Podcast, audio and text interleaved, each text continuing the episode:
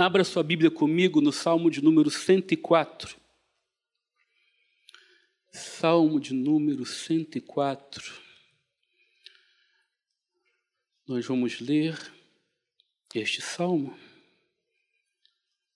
que será a base daquilo que o Senhor quer falar conosco nesta noite.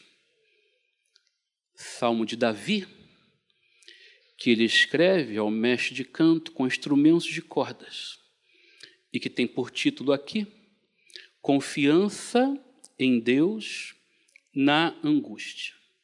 Assim nos diz a palavra do Senhor. Responde-me quando clamo, ó Deus da minha justiça. Na angústia tu me deste alívio. Tem misericórdia de mim e ouve a minha. Oi? É quatro. Eu falei 104? Ai, Jesus, misericórdia. Ainda bem que eu estou falando de misericórdia aqui, ó. É Salmo de número 4, gente. Além de não escutar, não fala direito, né? Salmo de número 4. E eu demorei a ouvir vocês falando. Vamos repetir do início. Salmo de número 4. Responde-me quando clamo, ó Deus da minha justiça. Na angústia tu me deste alívio.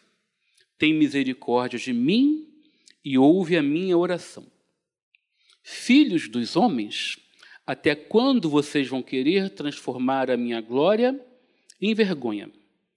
Até quando amarão a vaidade e buscarão a mentira? Saibam, porém, que o Senhor distingue para si o piedoso. O Senhor me ouve quando eu clamo por ele. Tremam de medo e não pequem. Consultem no travesseiro o coração e sosseguem. Ofereçam sacrifícios de justiça e confiem no Senhor. Há muitos que dizem: Quem nos dará a conhecer o bem? Senhor, levanta sobre nós a luz do teu rosto mais alegria me puseste no coração do que a alegria deles, quando eles têm fartura de cereal e de vinho. Em paz me deito e logo pego no sono, porque só tu, Senhor, me fazes repousar seguro. Obrigado pela tua palavra, Senhor. Que mais uma vez ela traga alívio e esperança aos nossos corações. Nós pedimos em nome de Jesus. Amém. Podem tomar os seus lugares. Eu sei que é quase que repetitivo nós falarmos que nós amamos determinado livro ou determinado texto da Bíblia Sagrada. Mas eu gostaria de repetir aqui o quanto eu amo o livro dos Salmos. Porque os Salmos, composto por vários autores, em vários tempos e épocas diferentes, e que tem em Davi, o maior dos seus autores em número de salmos, pastor Assi irá me ajudar, mas se eu não me engano, em torno de 75. Quase a metade dos salmos que temos escritos foram de autorias do rei Davi. E nós temos aqui, ao decorrer do livro dos Salmos, as mais profundas expressões dos sentimentos e das emoções humanas. Temos salmos que vão narrar para nós episódios de grande alegria, de grande exaltação, de genuína adoração ao Senhor. Temos aqui salmos que vão falar a respeito da profundidade, da necessidade, da centralidade da própria Escritura. Salmos que também vão falar de abismos, de medos, de escuridão, de momentos de angústia e de pavor. De qualquer forma, sob a circunstância em que estivermos vivendo, nós vamos encontrar algum salmo que trará para os nossos corações alívio e esperança, porque nos falará exatamente a respeito daquilo que estamos sentindo. Porque o livro dos Salmos, as experiências aqui narradas, testemunham e testificam a respeito dos nossos sentimentos e das nossas emoções. Este salmo de número 4, que tem por título Confiança em Deus, ele vem logo após o salmo de número 3, também escrito por Davi, e que acredita-se tenha sido escrito. Aqui fala o 4, confiança em Deus na angústia, e o 3, confiança na salvação de Deus. Tenha sido escrito em um momento em que Davi estava fugindo da perseguição do seu filho Absalão. Alguns comentaristas e historiadores dizem que, na verdade, o Salmo de número 3 e o de número 4 são escritos diante da mesma circunstância narrativa, tendo sido o Salmo número 3 uma oração matutina e o Salmo de número 4 uma oração vespertina. O fato é que, se você ler os dois capítulos ao mesmo tempo, você vai perceber uma similaridade de palavras e principalmente de circunstâncias que motivaram o autor a escrever. E o que nós temos aqui? Nós temos uma situação de angústia, nós temos uma situação de pavor e nós temos uma situação de conflito familiar. Porque nós temos aqui o próprio filho perseguindo o seu pai para lhe tomar o reino. O próprio filho, perseguindo seu pai, para lhe tomar o reino, e isto acontece em razão de uma situação provocada pelo pecado do próprio pai. Estamos diante de um drama familiar que se desencadeia para toda a nação em consequência de um pecado provocado pelo próprio pai, o rei Davi. Nós sabemos que o Senhor nos perdoa os pecados, assim como a Bíblia testifica que Davi foi perdoado. Mas existem consequências dos nossos erros que nos acompanharão e que precisarão ser conduzidas por nós ao longo dos processos que esses erros nos levarem. Mas este salmo nos ensina algumas verdades a respeito desta confiança de Davi no seu Deus. Ele, o salmista, inicia esta oração pedindo auxílio divino. Quando você coloca esta Bíblia e lê esse primeiro versículo, Davi começa: Responde-me quando clamo, ó Deus da minha justiça. Na angústia tu me deste alívio, tem misericórdia de mim e ouve a minha oração. Davi recorre ao Senhor, em primeiro lugar, sabendo que Ele é a sua justiça. Há uma perseguição há um ambiente contrário, há uma circunstância que o está afetando e levando angústia sobre a sua vida, mas mesmo diante deste, desta situação conflituosa e que lhe provoca medo e angústia, Davi clama ao Senhor, porque ele sabe que o Senhor é a sua justiça. Deus é a justiça do seu povo, e Davi, confiando nisso, clama ao Senhor pela sua justiça para que o socorra. Davi clama ao Deus que no dia da angústia traz alívio para os seus filhos. E Davi fala: Na angústia tu me destes alívio. Davi está trazendo à memória momentos que ele já enfrentou crises e angústias, para lembrar que na angústia o Senhor é quem nos dá alívio. O próprio Senhor Jesus, em Mateus 11, 28, afirma: Venham a mim todos vocês que estão cansados e sobrecarregados, e eu vos aliviarei. Sabemos que Davi, como nós, estava enfrentando um momento de dificuldade difícil de ser administrada difícil de se reagir diante dela. Existem circunstâncias na vida que nos provocam medos, pavores, angústias, que nós não sabemos muito bem como reagir a elas. Nós não sabemos que passos dar. Neste momento, Davi está em fuga. E existem circunstâncias que muitas vezes nos levam a fugir delas. São aquelas circunstâncias que nós vamos chamar de circunstâncias e problemas mal resolvidos. Nós não enfrentamos eles de frente. Não é porque não temos coragem, é porque, pelo incrível que pareça, nós sequer sabemos como reagir e o que fazer diante da situação. Mas diante disso, Davi faz duas coisas. Davi clama ao Deus que é justo e que tem poder para julgar a sua causa. E Davi traz à memória aquilo que o Senhor já fez por ele, para que através desta memória, no Senhor, ele possa ter alívio. É o que nós precisamos fazer, meus irmãos.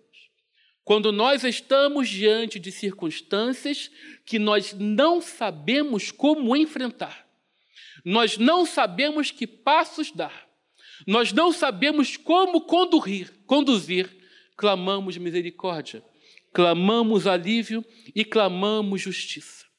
Davi conta para nós, através da sua experiência, que ao longo do caminho, opositores podem se levantar contra nós. O versículo 2 nos diz: Filhos dos homens, até quando vocês vão querer transformar a minha glória em vergonha. Circunstâncias em que pessoas podem tentar nos atingir em consequência de um sucesso, de uma bênção que você tenha recebido. É difícil nós admitirmos isso, mas muitas vezes a felicidade da vida a paz que nos traz da vida, atrai sobre nós e contra nós sentimentos ruins, sentimentos de inveja, sentimentos que podem provocar na pessoa que tem o coração endurecido reações que possam fazê-las questionar até mesmo Deus, porque ele foi curado e eu não. Porque ele passou no concurso e eu não.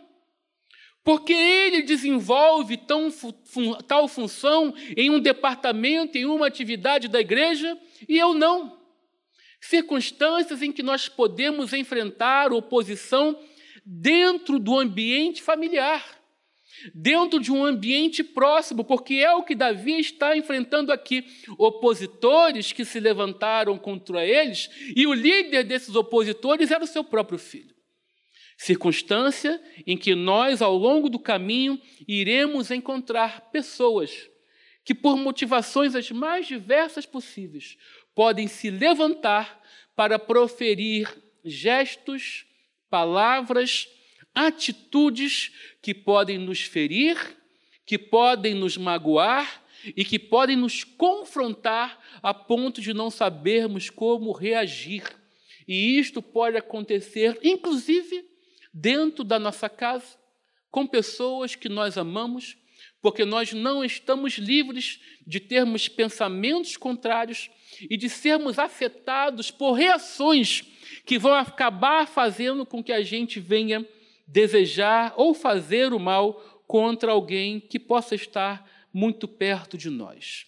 Davi também nos ensina, no versículo 3, que o Senhor atende aqueles que têm o coração piedoso.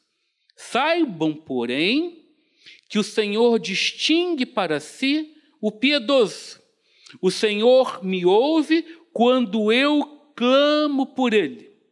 Deus sabe distinguir muito bem o piedoso do ímpio. Deus sabe conhecer as intenções dos nossos corações. Deus conhece as nossas motivações. E o coração piedoso é reconhecido por Deus em qualquer circunstância. Davi está sendo perseguido, Davi está vivendo um momento de angústia, por isso ele revela a sua confiança em Deus nas circunstâncias que ele está recebendo, mas ele mantém o seu coração puro ele mantém o seu coração íntegro e ele mantém o seu coração em uma atitude de ser piedoso diante do Senhor e diante dos homens. Davi tem a maturidade de alguém que, calejado pelas experiências da vida, e de alguém que aprendeu com as pancadas que a vida lhe deu, ele aprendeu a necessidade de se preservar um coração puro e íntegro diante de Deus. Um coração piedoso que dá a ele a condição de falar: Eu clamo e o Senhor me ouve. Porque na adversidade eu permaneci fiel. Na adversidade meu coração foi preservado ímpio. Na adversidade e na angústia, eu continuei piedoso. E nós precisamos aprender com o exemplo de Davi, manifesto nesses salmos, de que, ainda que estejamos enfrentando circunstâncias desfavoráveis, nós não podemos chutar o balde. Nós não podemos reagir pagando mal com o mal. O nosso coração precisa ser preservado puro e piedoso. Continua ainda no versículo 4 e 5, falando que a ira, a respeito da ira e da indignação do justo. Aqui no versículo 4, na versão Almeida e atualizada, o texto sagrado nos diz: irai-vos, mas não pequeis. Davi está dizendo aqui que é natural do homem a ira. Veja, Davi fala: irai-vos. E depois fala: não pequeis. A ira não é pecado, porque a ira pode ser um sentimento de indignação contra a injustiça, de indignação contra a calúnia, de indignação contra alguém que tenta denegrir a sua imagem e a imagem da igreja. Mas a ira não pode se transformar em pecado fazendo com que o nosso coração haja por uma motivação ruim para trazer o mal e pagar o mal com o mal. A nossa justa revolta diante do escárnio, da injustiça e da maldade não pode nos levar a agir como quem paga o mal com o mal, não nós. E Davi nos ensina disso porque ele se lembra da misericórdia. E o que Davi está ensinando para nós agora tem muita conexão com o que Tiago nos afirma quando fala que a misericórdia prevalece sobre o juízo. No momento da ira, no momento da indignação, talvez eu e você tenhamos que dar um passo além para clamar misericórdia ao invés de juízo sobre aquele que está nos atingindo muitas vezes covardemente, com perseguições, difamações, calúnias, intrigas, para nos denegrir, para nos diminuir, para nos derrubar, e dá vontade de dizer para o Senhor: Senhor, julga essa causa. Tem gente que fala até: Senhor, leva, pesa a mão. Mas o que Davi está nos ensinando é que na ira, nós precisamos pedir ao Senhor misericórdia. Difícil isso. Pedir misericórdia sobre a vida do acusador, sobre a vida daquele que está nos ferindo, que está nos fazendo mal. A nossa ira é justa, se ela tiver a motivação de reagir ao escárnio, ao deboche, à vergonha, à humilhação, à injustiça. Mas mesmo na ira, nós precisamos fazer como Jesus nos ensinou e amar os inimigos, amar os que nos perseguem, um passo difícil de ser dado, mas que nós precisamos, com maturidade, seguir nesta direção de fazermos aquilo que o Senhor está nos ensinando através do trágico evento que Davi está enfrentando. E Davi continua para a parte final do salmo, onde ele fala do louvor pelo cuidado e da proteção do Senhor. Aqui, Davi, que ainda está vivendo o momento da angústia e da perseguição, Davi declara o quanto ele confia e o quanto ele espera no Senhor. Davi vai dizer no versículo 6 quem nos dará a conhecer o bem? Senhor, levanta sobre nós à luz do teu rosto. Nós sabemos que muitas vezes muitos olharão para nós e dirão que essa história em que nós estamos vivendo não tem saída, não tem solução. Muitas vezes pessoas olharão para nós diante das circunstâncias e vão dizer: Davi, onde está o teu Deus? Onde está o teu Deus que permite que a perseguição contra você se levante dentro da sua própria casa? Como se nós, por sermos homens e mulheres fiéis ao Senhor, não estivéssemos sujeitos às crises e aflições da vida, muitas vezes que vão nos atingir dentro do nosso lar, dentro de circunstâncias e locais onde nós nos pensávamos encontrar seguros. Muitas vezes, quando isso acontecer, pessoas que já olham para mim e para você com um olhar de inveja ou com o olhar daquele que, não caminhando nos passos de Jesus como nós caminhamos, olhe para você e diga: do que, que adiantou professar o nome de Jesus?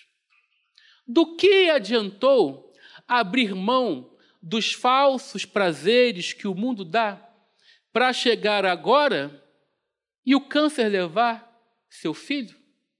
Para chegar agora e você receber a notícia do desemprego? Para chegar agora e seu filho, se for descoberto, dominado por algum tipo de vício. Essa é a voz dos que se levantam contra Davi e contra nós para tentar nos acusar, atingindo ao Senhor. Mas a palavra de Davi para esses acusadores é: Senhor, levanta sobre nós a luz do teu rosto, traz luz na escuridão, para que essas pessoas possam ver que, mesmo na angústia e na aflição, nós confiamos em Ti, que nós não estamos aqui enganados, que a Bíblia, os Salmos, Jó, Paulo, Jesus testemunham para nós a respeito dos sofrimentos, muitas vezes duros sofrimentos e angústias que nós vamos enfrentar ao longo da nossa história, mas que em todas elas nós sabemos Deus permanece fiel ele permanece sendo a nossa luz, ele permanece sendo o nosso juiz, ele continua sendo o nosso redentor, e seja na maior alegria ou na mais dura das tristezas, eu vou testemunhar deste Jesus, eu vou testemunhar deste Deus que é a minha luz e é a minha esperança. Davi não se ilude com aquilo que é passageiro e que consome tanto as energias e as forças de tantos que estão ao nosso redor. No versículo 7, Davi fala: Mais alegria me puseste no coração do que a alegria deles quando eles têm fartura de cereal e fartura de vinho. Sabe, meus irmãos, eu, Milena sabe disso, eu gosto muito de programas de viagens. Como eu não posso ir, eu assisto. E em alguns desses programas existem cenários paradisíacos. E até abrir um parêntese aqui, toda vez que o pastor Davi Silveira anuncia viagem para Israel, eu percebo uma inclinação no coração dele em abençoar alguém com essa viagem. Vocês lembram como ele falou de manhã?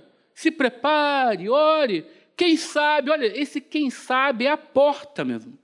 É a porta para o milagre. Vai orando. Quem sabe ele não abençoa algum de nós, eu não vou falar de vocês. Algum de nós. Alguns de eu.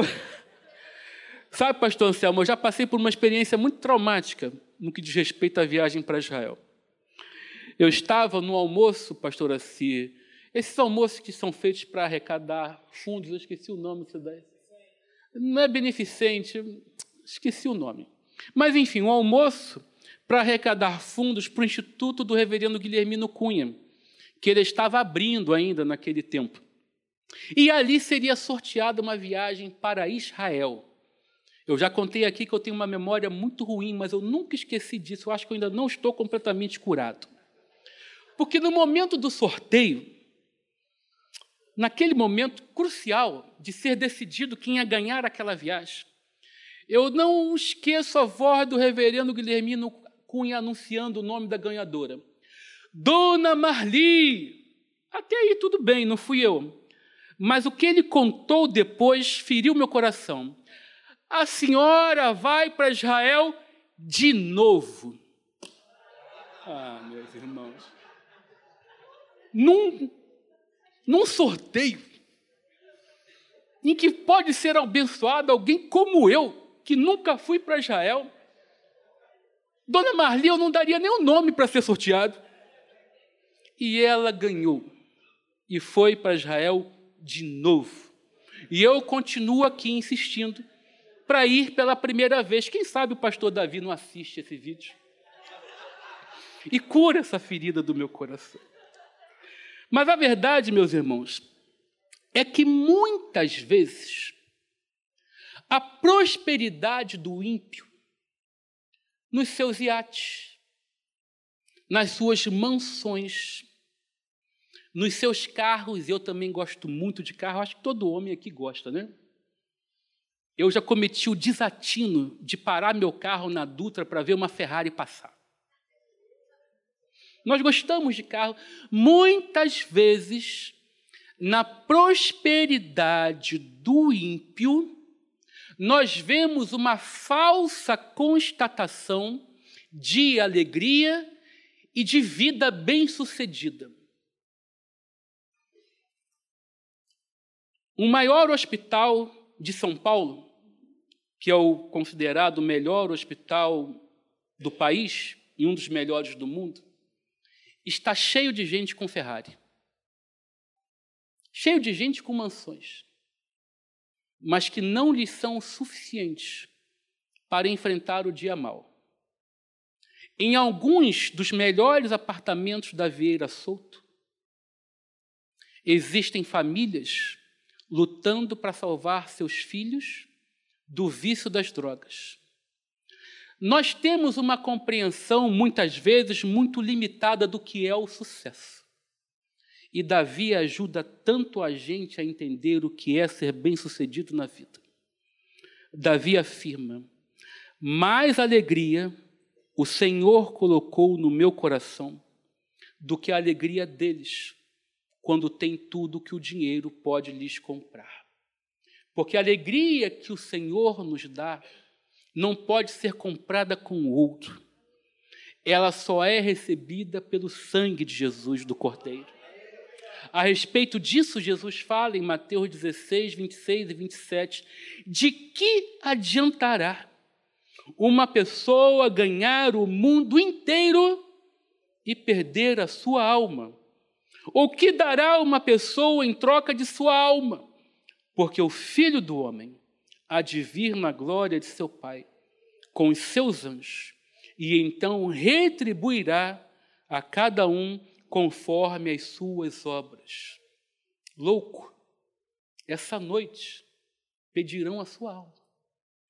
E o que nós temos para entregar para o Senhor? Existe uma palavra que eu amo muito chamada contentamento. Eu imagino que quem criou essa palavra foi o apóstolo Paulo. Porque o que Paulo escreve é sinônimo de contentamento. É estar satisfeito com aquilo que a vida lhe entregou, seja na fartura ou seja na pobreza.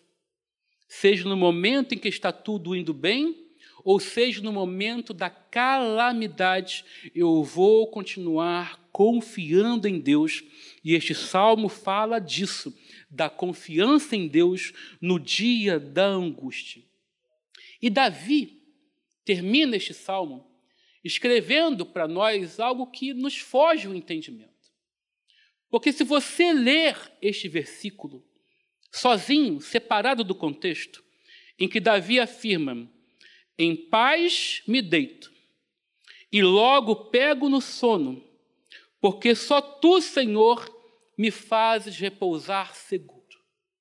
Parece que Davi está chegando de uma grande batalha em que ele mais uma vez foi triunfante.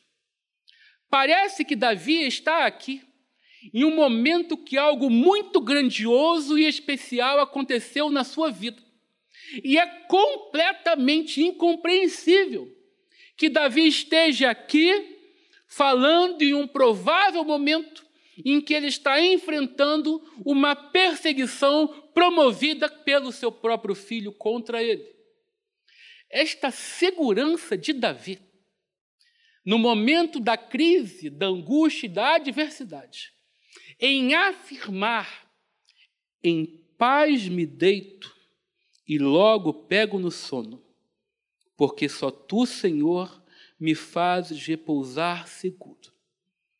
Esta afirmação de Davi pode nos levar, dependendo do momento e circunstância que estivermos vivendo na vida, a pedir ao Senhor que nos dê esse nível de confiança em Deus.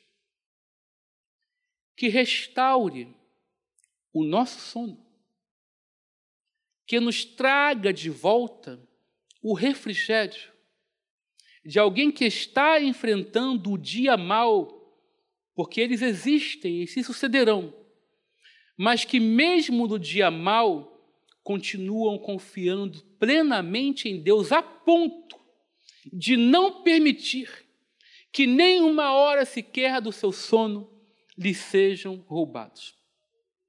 Talvez você possa estar passando por uma, por uma situação em que pessoas possam dizer: nem mesmo Deus haverá salvação para você. Mas eu quero olhar para o texto, quero olhar para Davi, quero olhar para o Senhor e crer que eu posso confiar. Se você voltar um pouco no capítulo 3, no versículo 3, Davi nos afirma: Porém, tu, Senhor, És o meu escudo protetor. És a minha glória e o que exalta a minha cabeça. Com minha voz clamo ao Senhor, e ele do seu santo monte me responde. Eu me deito e pego no sono. Acordo porque o Senhor me sustenta. Se nós estamos aqui, meus irmãos, é porque o Senhor tem nos sustentado por mais casca que a vida nos dê, forjada pelas dores que nós já enfrentamos e superamos por causa do Senhor, por mais resilientes que sejamos, nós não estamos prontos para tudo. E nós não estamos tão fortes a ponto de não sermos surpreendidos ou até mesmo de não sermos abalados pela próxima crise que se levantar ou que se levantou? Pelo próximo resultado de exame? Pelo próximo luto? Pelo próximo desfavor na área financeira que nos provoca tantos medos? Nós não somos tão fortes a ponto de resistir ao dia da angústia se nós não tivermos confiança absoluta no Senhor. Nós não enfrentaremos sozinhos. E o que Davi me ensina é que no primeiro dia, no momento que a crise chega, ele clama ao Senhor. Eu queria orar com você, queria te convidar a se colocar em pé, porque eu não sei como tem sido o seu sono. Eu não sei se na noite anterior você conseguiu dormir em paz, deitar no seu travesseiro e dormir em paz, ou se alguma coisa ficou te remoendo Sabe aquele sono que você dorme, mas não descansa? Sabe quando sua mente, você deitou, mas a sua mente não desligou? Sabe aquela noite em que os problemas te afligem, em que muitas vezes, silenciosamente, você não tem forças nem para orar, porque talvez só o choro tome conta do seu coração? eu queria te dizer que você não está sozinho. Porque Deus conhece os momentos da nossa história. E Deus não deixou de cuidar de mim e de você. Pode haver uma grave crise no pior dos contextos que nós possamos enfrentar, que é o contexto familiar. Pode ser, inclusive, que a tua casa esteja em crise agora por motivos os mais diversos. Por uma enfermidade, por uma luta que você não pode vencer, por uma dificuldade, por um filho que você está vendo se perder e você não sabe o que fazer para resgatar, mas eu queria dizer para você que Deus continua sendo o Deus que nas crises e angústia traz alívio aos nossos corações.